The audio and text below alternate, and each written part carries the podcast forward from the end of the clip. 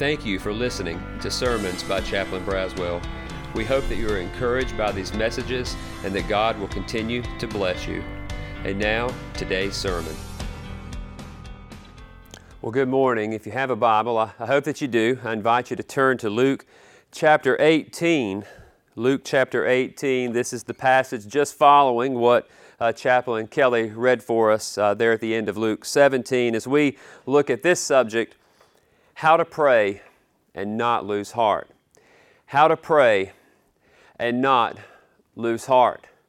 In a day that we live such as today, I can't think of a more important spiritual discipline, a more important act for us to be about doing besides that of prayer. And in Luke chapter 18, Jesus is going to talk about just that as he shares a parable of a persistent widow that reminds us that we are to pray and not lose heart. As we've already read in Luke 17, we notice that Jesus, just prior to telling this parable, he talks about the coming of the kingdom. He uses this language that we also read in Matthew and other places in the Scripture about the coming of the Son of Man. He uses that there'll be two in the field, one taken and one left. And he talks about how on the one hand, for God's people, this kingdom coming is going to be a glorious day, but for others, it'll be a day of dread.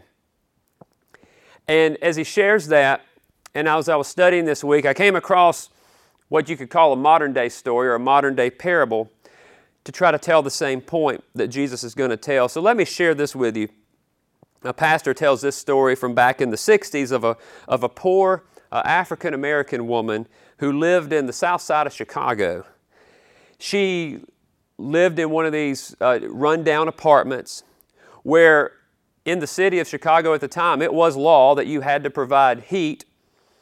But despite that, the unscrupulous landlord, he refused to provide heat. Well, the woman was a widow, she was poor, and she didn't really know everything about the legal system, but she decided to take her case to court on her own behalf. She was representing herself. And she thought, well, justice, ought to be done. But time and time again, it was to her ill fortune that she appeared before the same judge, who, come find out, time and time again, it was made obvious that he was racist. He was prejudiced against her because of the color of her skin. And he lived by this principle, as he would say it, people like her should be kept in her place. The possibility of a ruling favorable to the widow was pretty bleak, was pretty low. And they became even bleaker as she realized that the only thing that this judge responded to was a bribe. And she didn't have that. And as she appeared before this judge, the first time she did, he didn't even look up from reading the book that he had in his lap. But then he began to notice her. Just another person who thinks she needs justice, but her persistence made him self-conscious, and he finally, raged and embarrassed, he granted her petition and he enforced the case. And as I ran across that story, it simply is a modern way of telling the parable that we're going to read right now, just to help us put it in context. That story was made up, but it does teach us a little bit about what Jesus is going to do, because what Jesus is going to do is he's going to use a story and use an argument, what we're going to see in just a minute, from the lesser to the greater. And you'll see that as we read it. So I invite you to read along as we look at the original story, the real story that we'll be looking at today from God's Word, the parable of the persistent widow. Here's what it says. He, that is Jesus, told them a parable to the effect that they ought to always pray and not lose heart. Stop right there. I want to point out that Jesus pitches one right down the middle of the plate for us, so to speak. In other words, the writer Luke is saying, I am telling you, Jesus told this parable so that people would know they ought to continue in prayer, to be persistent in prayer, to don't lose heart while they're praying. Well, here's the story. Jesus said, verse 2, in a certain city there was a judge who neither feared God nor respected man. And there was a widow in that city who kept coming to him and saying, give me justice against my adversary. For a while he refused, but afterward he said to himself, though I neither fear God nor respect man, yet because this widow keeps bothering me, I will give her justice so that she will not beat me down by her continual coming. And the Lord said, hear what the unrighteous judge says. And will not God give justice to his elect who cry out to him day and night? Will he delay long over them? I tell you, he will give justice to them speedily. Nevertheless, when the Son of Man comes, will he find faith on the earth? God teaches us in this passage that God will hear, and he does answer the cry of his people against injustice, and we must persist in our prayer to pray and not lose heart. The first thing I want us to look at today is that simple point. Number one, keep praying. Just keep praying. He tells us at the beginning of the parable, that's why he shares the parable, so that people will keep praying. And then in the story, what do you have as the person who here was initially the victim? It was this widow who, much like our modern-day parable, didn't have a lot of recourse.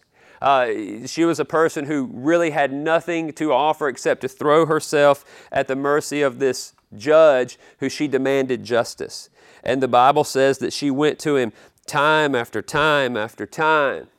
It is a picture of how we come to God. We're to keep on praying. Other places in the Bible talk about the fact that we should be persistent in our prayer. Let me read to you a couple of places. Psalm chapter 55 says it this way in verses 16 and 17. It says, as for me, I will call upon God, and the Lord shall save me. Evening and morning and at noon. That's all day long, right? I will pray and cry aloud, and he shall hear my voice. Later on in Matthew, Jesus tells a story about ask, it'll be given to you. Remember that? Seek, you'll find. Knock, and what? It'll be open. And then he gives the point, what man is there among you, if his son asked for bread, would give him a stone? Or what if he asked for a fish, would you give him a snake?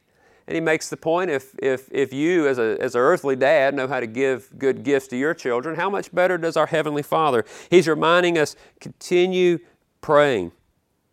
The Bible in 1 Thessalonians 5 makes that statement, doesn't it? Paul says to pray without ceasing. And I can't help but think about that as I think about Jesus' admonition for us to continue praying, to pray and not lose heart. Well, how do we do that? When I think of prayer without ceasing, all my life I've sort of, what does that mean? Is it like the person who sort of incessantly talks? I don't know if some of y'all are maybe like that, or maybe you know people like that, the kind of person who if you were on the phone with, you can just kind of mute your end of the phone and they just kind of can just talk on and on and on and on. Is that what it means to be prayer without ceasing, or is it something else? This widow persistently went to this judge. God is trying to teach us that as well. One place we see this concept of praying without ceasing, I believe, is if you just trace the life of Jesus himself. I invite you just to listen as I share a couple of places where Jesus essentially showed us what it means to pray without ceasing. There were times when Jesus prayed alone.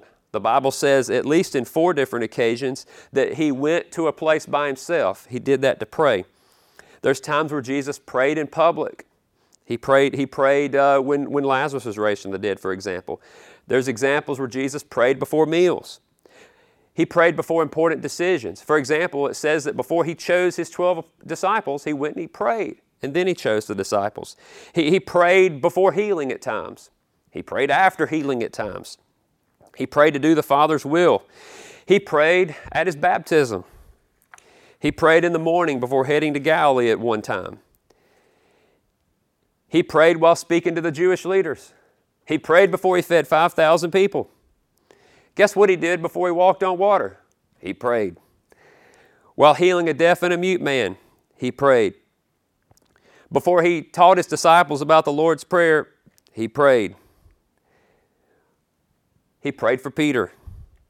In John 17, we find out he prayed for us. He prayed a blessing after he rose from the dead and ate a meal with his disciples. And before he ascended back to heaven, he gave the disciples there, a blessing. And then Romans tells us that even now, Paul says, Jesus is at the right hand of the Father, interceding for us. I share that with you to see that when you trace the life of Jesus, what you see is this attitude of prayer. It is not necessarily incessantly talking, but it is an attitude of in my comings, in my goings, in my decisions, in my struggles, in my temptations. Whether Jesus was hanging on the cross and he cried out to the Father, or he's in the Garden of Gethsemane praying, or he's healing, or he's blessing others, he was in an attitude of prayer at all times.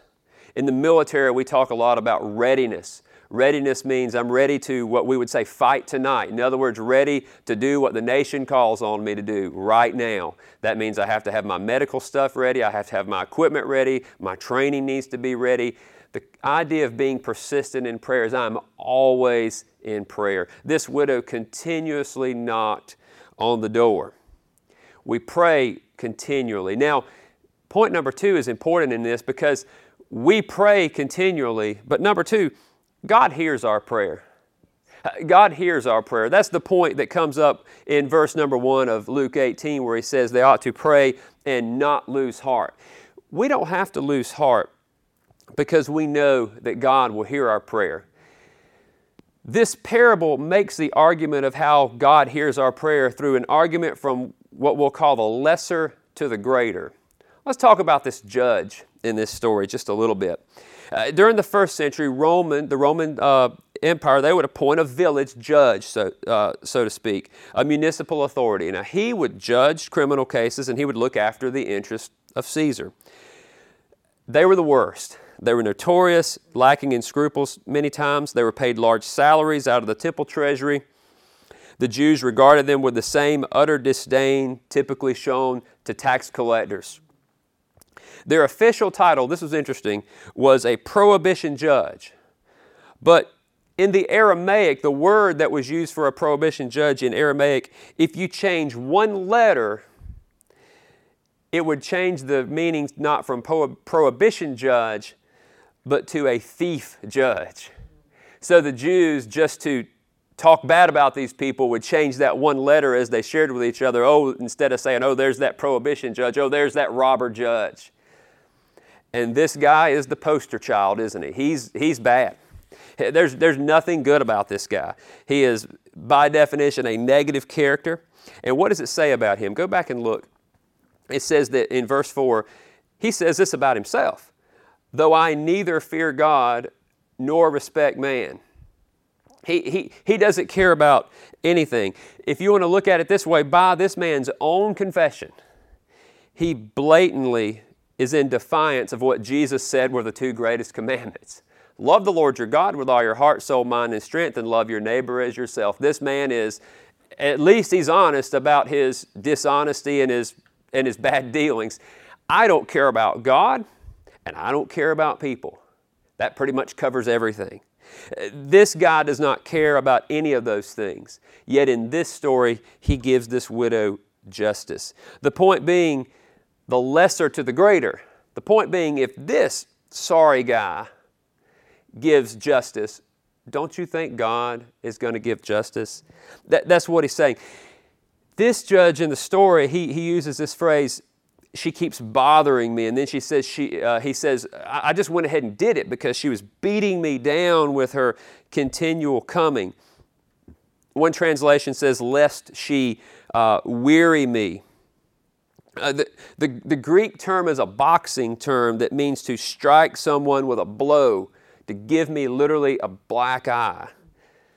The idea is like, I don't think that the judge is saying this woman's going to come up and fight him, but I think it's what's a black eye? Well, it's an embarrassment. It's just continual nagging of him to where he just at the end of the day had to do something so that he could sort of save face. The point being, if this sorry rascal's doing that, Jesus is saying, God will hear your prayers. In a world like we live in today, it's time to pray. It's time to continue to pray, like Christ, praying without ceasing, knowing like Jesus tells us that God will hear our prayers. Paul uses this language many places. He talks about in 2 Corinthians of not losing heart. He talks about in Galatians of don't grow weary while doing good. In Ephesians 3, he says, don't lose heart at the tribulations that are coming for you. It is no accident that Luke 18, this story of the widow and the story of prayer, comes right on the heels of the story of the coming of the Son of Man. And Jesus brings that full circle at the end of this passage, because what we learn in this passage is we are to pray and not lose heart. Number two, God hears our prayer. But number three is really a question that Jesus asked. And it is the question he asked in verse 8. Will he find faith? Will he find faith? Let's go back and look at verse 7 and 8. Jesus said, will not God give justice to his elect, that is his people, who cry to him day and night? Will he delay long over them? I tell you, he will give justice to them speedily. Nevertheless, when the Son of Man comes, will he find faith on the earth? He's saying that God will take care of his people. But the way he asked the question, when the Son of Man comes, will he find faith on the earth? He is reminding his people that earth and life as we know it is heading to a climactic point. And that climactic point is the coming of the Son of Man. You can go online. I did it this week, and I kind of went down a rabbit hole. There are many, many preachers out there who are preaching that COVID-19 and the pandemic that we're facing is sort of tied into the second coming. And it's the sign that now it's about to come. Well, I don't know, but I do know what I know from Scripture, that the next big event on God's calendar is the coming of Jesus Christ. And it could happen any time.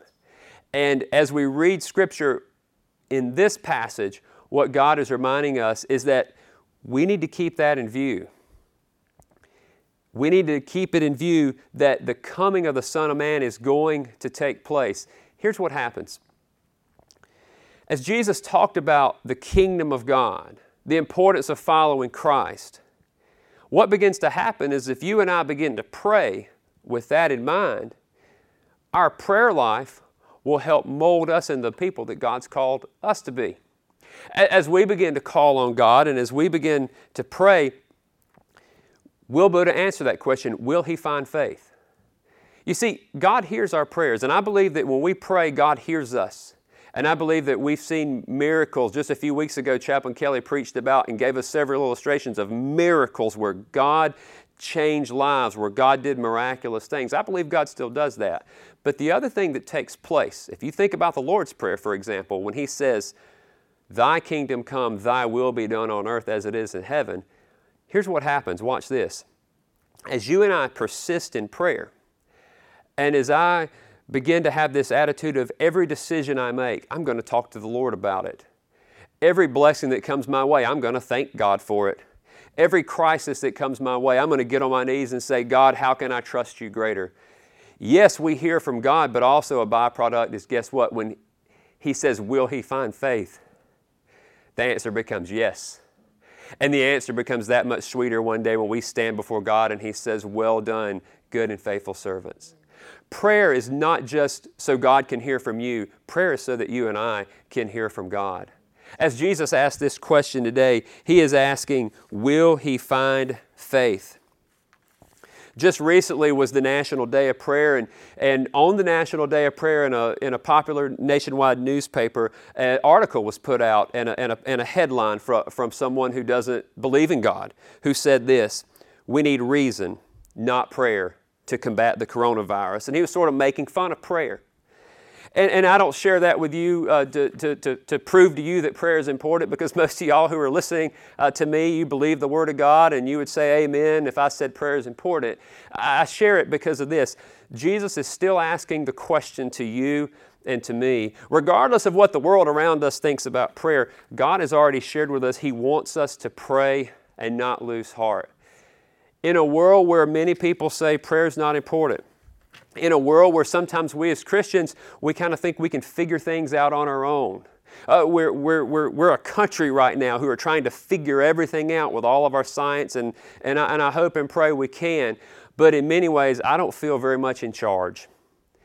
And I bet you don't either. But one thing has not changed. Today, you and I can continue to pray.